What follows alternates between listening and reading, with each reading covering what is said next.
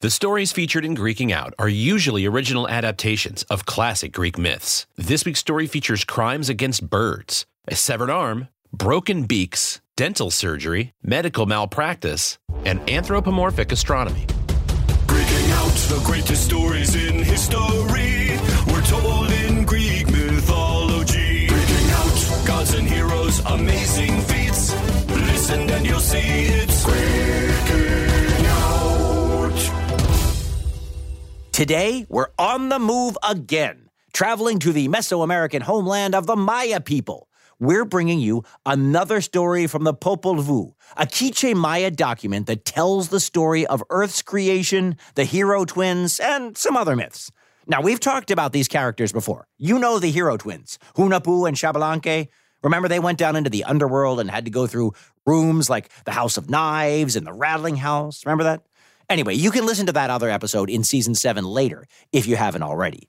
This story is a prequel, meaning we're going way back before the hero twins went down into the underworld. And I mean way back, all the way back to the beginning. 13.8 billion years ago, the universe exploded into existence in an event known as the Big Bang. Yeah, not, not that beginning, the mythical beginning of the Maya people. Now, we've talked about the two ways the ancient Greeks said how humans were made. Either they were made by Prometheus and Epimetheus, or they were made from the ashes of the Titans and baby Dionysus, making humans half divine and half, well, something else. But the Maya had their own story of how this happened. You see, in the very old days, only gods existed. They created Earth, which was cool, but it was empty. Nobody was around to worship the gods, and really, what's the point of being a god if you aren't being worshipped, right? I mean, gods, they're the same everywhere. They always need that external validation. Go get therapy. So, next, they created animals.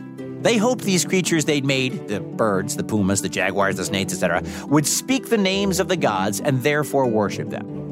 Well, the animals squawked and roared and hissed, even seeming to be able to communicate with each other, but they couldn't speak the names of the gods. So the magical beings knew they needed to create something different. Snakes often communicate with each other using smell. They excrete chemicals called pheromones to signal who they are to other snakes. Yeah, pheromones aren't going to cut it for these gods. So, the supreme god, Huracan, which means heart of sky, had an idea. The word hurricane might come from this god's name. Yeah, that's right. Huracan was also the god of storms, wind, and fire, but right now he's working on creating humanity. So, what if we made like people shaped things out of all of this mud that's lying around? said Huracan. Genius! Brilliant! The other gods loved it. They formed people out of mud and let them hang out for a while. Turns out, it didn't last long. See, the mud people couldn't really walk around. Either they were too mushy and goopy and melted back down into the earth, or they got all dried out and crumbled into dust. Plus, they didn't seem too smart. They didn't know their makers, and so they couldn't worship them. This wouldn't do, so the gods sent a great flood to earth to destroy the mud people. Great floods seem to be popular among gods. Both our Mesopotamian story and our Incan story feature epic floods. Yeah, it was all the rage in those days. So, next, the gods tried to carve people shapes out of wood. These, quote, people could walk around and talk, but they didn't have blood or sweat, and they didn't seem to have hearts or minds, and that meant they couldn't worship. Again, a failure for the gods. But even worse, the wooden people were cruel. They refused to feed their dogs and their chickens, and they chased these animals away. Apparently, they even mistreated their cookware because these animals and those household items wanted the wooden people gone. The dogs and chickens ate the wooden people as revenge for withholding their food. The grinding stones that the wooden people once used to grind maize took their revenge by grinding the wooden people down. The griddles and pots burned the wooden people the same way that they'd put these cooking items on the fire. And then, just for good measure, the gods also sent a great flood to wash the wooden people away. They really did not like these wooden people. But amazingly, some wooden people managed to survive even the flood. They climbed up into the trees and grew tails. Some say you can still see the wooden people today. They're known as spider monkeys, aka the buttheads of the jungle. Monkeys express affection by grooming each other. And their heads are not butts. Have you met a spider monkey in the wild, Oracle? I mean, they like to throw stuff, you know? Anyway, once again, we have an earth with no people. What are the gods going to do next? They ponder. And they ponder some more. And they ponder some more. And while they're pondering, we're actually going to take a little ad break. We'll be right back. Keep pondering. And just like that, we're back. So the Mayan gods are still pondering the mud and wood people that were two big misses while they tried to create humanity on an empty earth. These gods now needed to come up with a new way to make people that will worship them. So, while these gods have their thinking caps firmly attached, in the middle of this chaos, this pre earth as we know it, a new demon god enters the scene. Introducing Vucub Caquix. Now, his name means seven macaw, which is what we're going to call him from now on. The seven might be a reference to the month in which he appeared, or maybe to the seven stars in the constellation where the Maya people believed he dwelt. Actually, people in North America know that group of stars as the Big Dipper. European cultures usually think the Big Dipper is in the shape of a wagon or a bear, but some African cultures describe it as a drinking gourd. More importantly, this demon god is in the approximate shape of a scarlet macaw, a parrot that's native to southern Mexico and Central and South America. Picture the most beautiful bird you've ever seen. Bright red, blue, and yellow feathers, a long tail, a friendly little face. Now, imagine it's a god. Except, Seven Macaw had some important distinctions from real scarlet macaws. For one, he has emeralds on his eyes. For another, his teeth are made of the gemstone jade. Birds do not have teeth. Well, that's why I said approximately. I mean, I don't. Scarlet macaws have structures on the inside of their beaks that allows them to grind hard seeds with their tongues. Well, then you can imagine what a superiority complex Seven Macaw could have over the other birds because he did have teeth, jade teeth. Yeah, Seven Macaw went around boasting about his beautiful eyes and beautiful teeth, and he said that the whiteness of his beak, which scarlet macaws really do have, glowed as bright as the moon.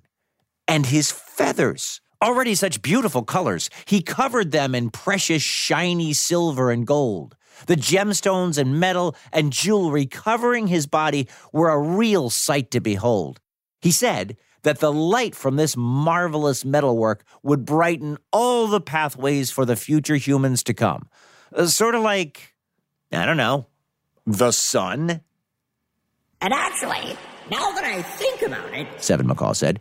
it kind of seems like I am the sun and the moon. And since the sun and the moon track time, I might as well be the calendar for everybody too. wow, it is hard work being such a spectacular parent god.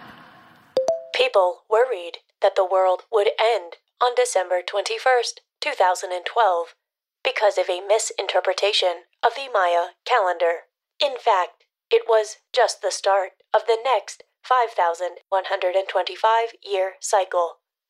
It's like when the time goes past midnight and restarts back at 1. Oh, yeah, I remember that. Yeah. Some people were really freaked out. Some thought we'd be wiped out by a tidal wave, an earthquake, or that we'd be swallowed up by a massive black hole or something. Apocalyptic literature, or stories about the end of the world, is popular in many cultures. The word apocalypse refers to a revelation, referring to the idea that the truth will be revealed at the end of the world. Yeah, the Maya had one too. It was all about a giant jaguar that swallows the sun, but that is not what happened. We all lived to see a new 5,125 year cycle begin. Anyway, the glittery seven macaw boasted to all the other gods that he was the sun and the moon, and it was driving everybody bananas. The other gods knew this goofy bird wasn't the sun and the moon. But it turns out that without any people on Earth to worship these gods and decide who was who, this demon could just say he was the sun and the moon without any consequence. Sometimes, when you say something enough times, others start believing it, and it actually does become true. And what's worse, what if the gods created people and then the people believe that Seven Macaw is the sun and the moon? It set a bad precedent. Then the humans could just start claiming to be gods or oceans or stars or whatever, and it would be chaos. This could not stand. Words mean things. You know who else didn't like this? Our old pals, the hero twins, Hunahpu and Xbalanque. Now, these two hated Seven Macaw's whole deal. They knew this bird wasn't the sun or the moon, and everyone was just letting him get away with saying that he was. So, with the approval of the supreme god Huracan, the twins hatched a plan. One day, Seven Macaw landed in a great nance tree to feast on its sweet yellow fruit. Hiding below, Hunahpu shot the demon bird with his blowgun. He hit Seven Macaw right in his lower jaw, breaking his beak and shattering some of his teeth. The blast even hurt his eyes. With a yowl, the demon bird fell out of the tree, squawking in pain.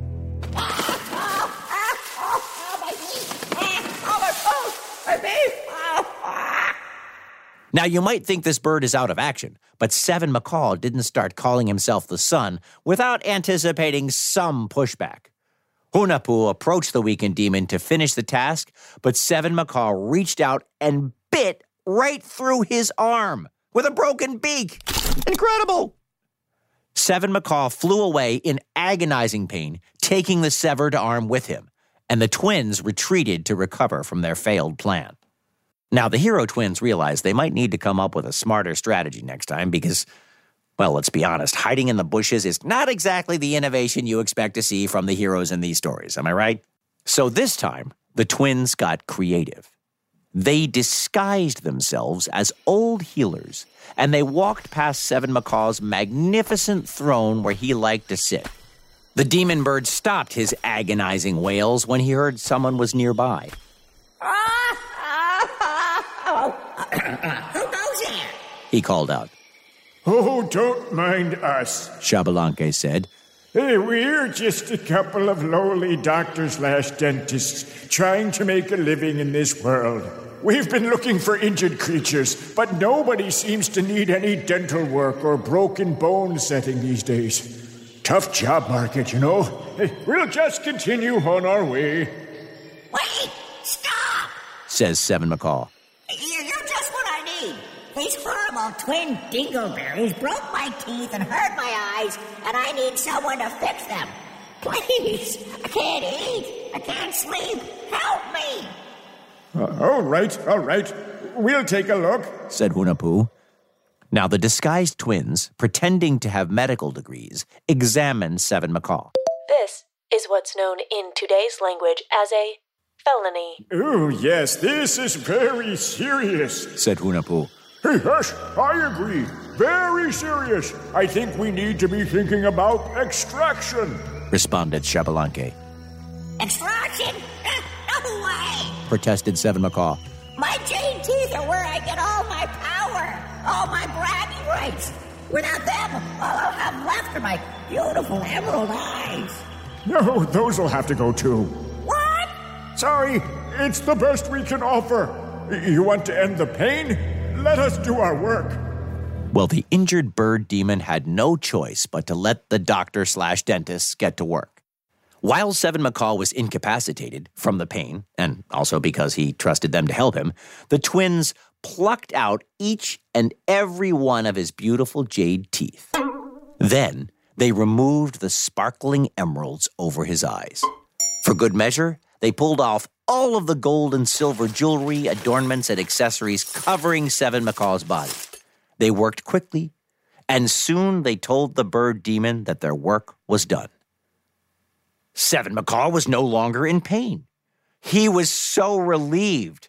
But as he turned toward a mirror to look at himself, he saw that all the things that made him so proud, so arrogant, and so boastful were gone. Now, Seven Macaw just looked like a real scarlet macaw. Because it was broken, his beak curved downward and was much larger on the top than on the bottom. He had large white patches around his small eyes where the emeralds used to be, and now he only had his colored feathers to boast about. Everything that Seven Macaw thought made him special had been taken away from him. So, when he looked in the mirror and just saw himself, no jewels, no gems, no shiny trinkets, he actually died of shame. That is extremely dramatic.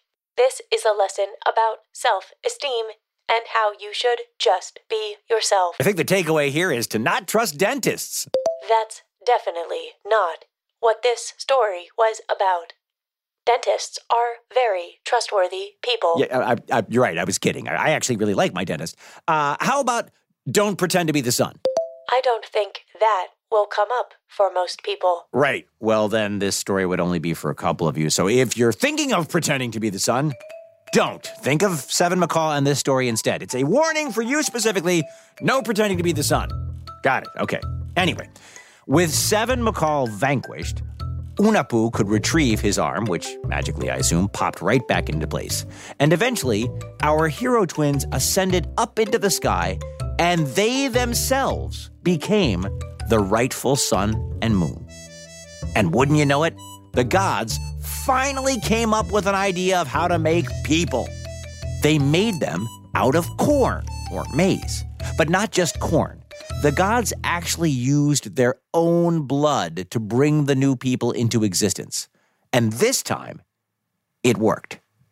These people were able to speak the names of the gods. They had hearts and minds, and they knew about their makers. They could keep a calendar, and the gods were satisfied. Another successful creation of humanity. And suddenly I have a craving for popcorn. Thanks for listening to today's episode.